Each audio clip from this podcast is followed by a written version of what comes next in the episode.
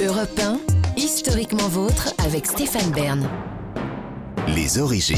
Et oui, pour clore cette émission, on remonte aux origines, toujours avec Jean-Luc Lemoyne, Olivier Pouls, mais maintenant avec vous, David Lopez, vous remontez aux origines du fist bump. Mhm. en français, fist bump, ça peut se traduire par entrechoquage de poings fermés. Mais c'est tellement laborieux comme expression par rapport à fist bump que je pense que jamais personne ne la traduira. Le fist bump restera le fist bump même en français, comme le manspreading reste le manspreading et pas l'écartage de jambes typiquement masculin en public. Le rock'n'roll hein, reste le rock'n'roll et pas le tangage et roulis. Et le twist reste le twist et non pas la torsion.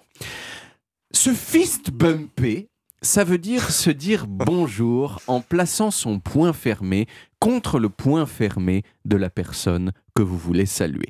C'est une variante moins invasive, si vous voulez, de la poignée de main. Et c'est à la mode. Macron fist bump, Joe Biden fist bump, on dit même que Stéphane Bern parfois fist bump également quand il rend visite à ses poteaux du quartier. Et le fait le fait que le fist bump soit à la mode, ça donne bien sûr envie de savoir d'où il vient. Alors il y a certaines personnes qui pensent que le fist bump, c'est une déclinaison du high five. Vous savez ce que c'est que le high five? C'est cette façon que les sportifs, et par extension d'autres personnes, ont de se féliciter mutuellement sur leurs compétences en se frappant dans la main au-dessus de leur tête, d'où le nom de high five, les cinq doigts five en hauteur high. Mais la vérité, c'est que le fist bump vient plus probablement de la culture noire américaine et en particulier d'une série de gestes développés par les Noirs américains pendant la guerre du Vietnam pour se dire bonjour entre eux et se donner du courage. Dans ces gestes, il y avait par exemple le pound hug, qui consiste à s'entremêler les mains, puis à rapprocher le corps de l'autre et lui taper un peu dans le dos. Vous savez, vous faites comme ça, là, on ne voit pas vraiment à la radio, mais on fait comme ça, puis là on rapproche la personne et on lui fait paf paf dans le dos comme ça.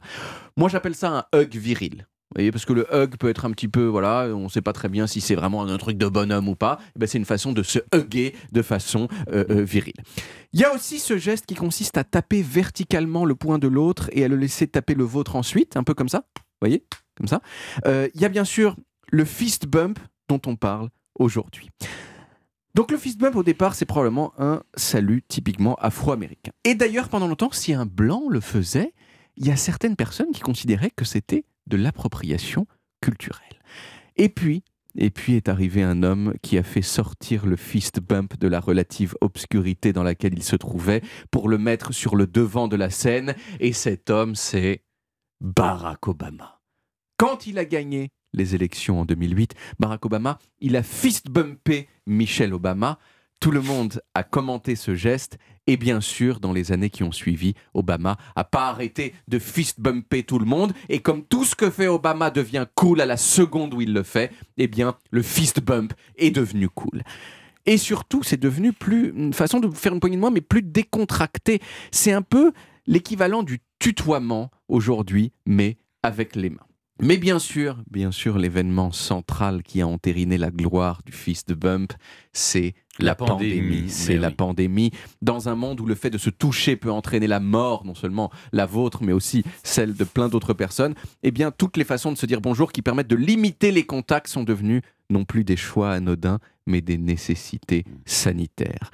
Mais c'est amusant quand même de voir que la recommandation sanitaire de préférer le fist bump plutôt que la poignée de main, elle date d'avant le Covid. En 2014 déjà, dans un journal scientifique américain, il y avait des chercheurs qui avaient préconisé le fist bump parce qu'ils avaient calculé que ça transmettait dix fois moins de bactéries que la poignée de main.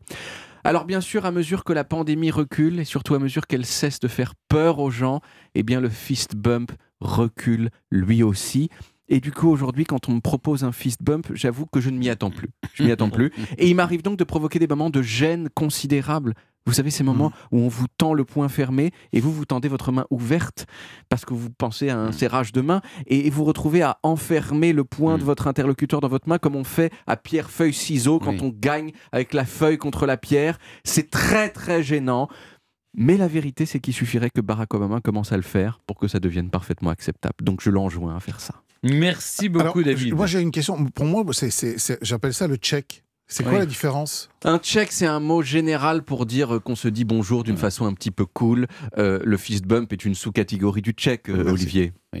Mais on va utiliser le mot français. Voilà. Point contre point. Ouais. Point contre Voilà. point. Oui, c'est joli en On plus. sera compris de personne, mais on- Oui, c'est ça. Enfin, on va se faire un fist bump. Je suis pas sûr qu'on soit très compris. Ça, ça dé- ça dépend dans quel, dans quel milieu et à quelle heure de la soirée. Voilà. Merci.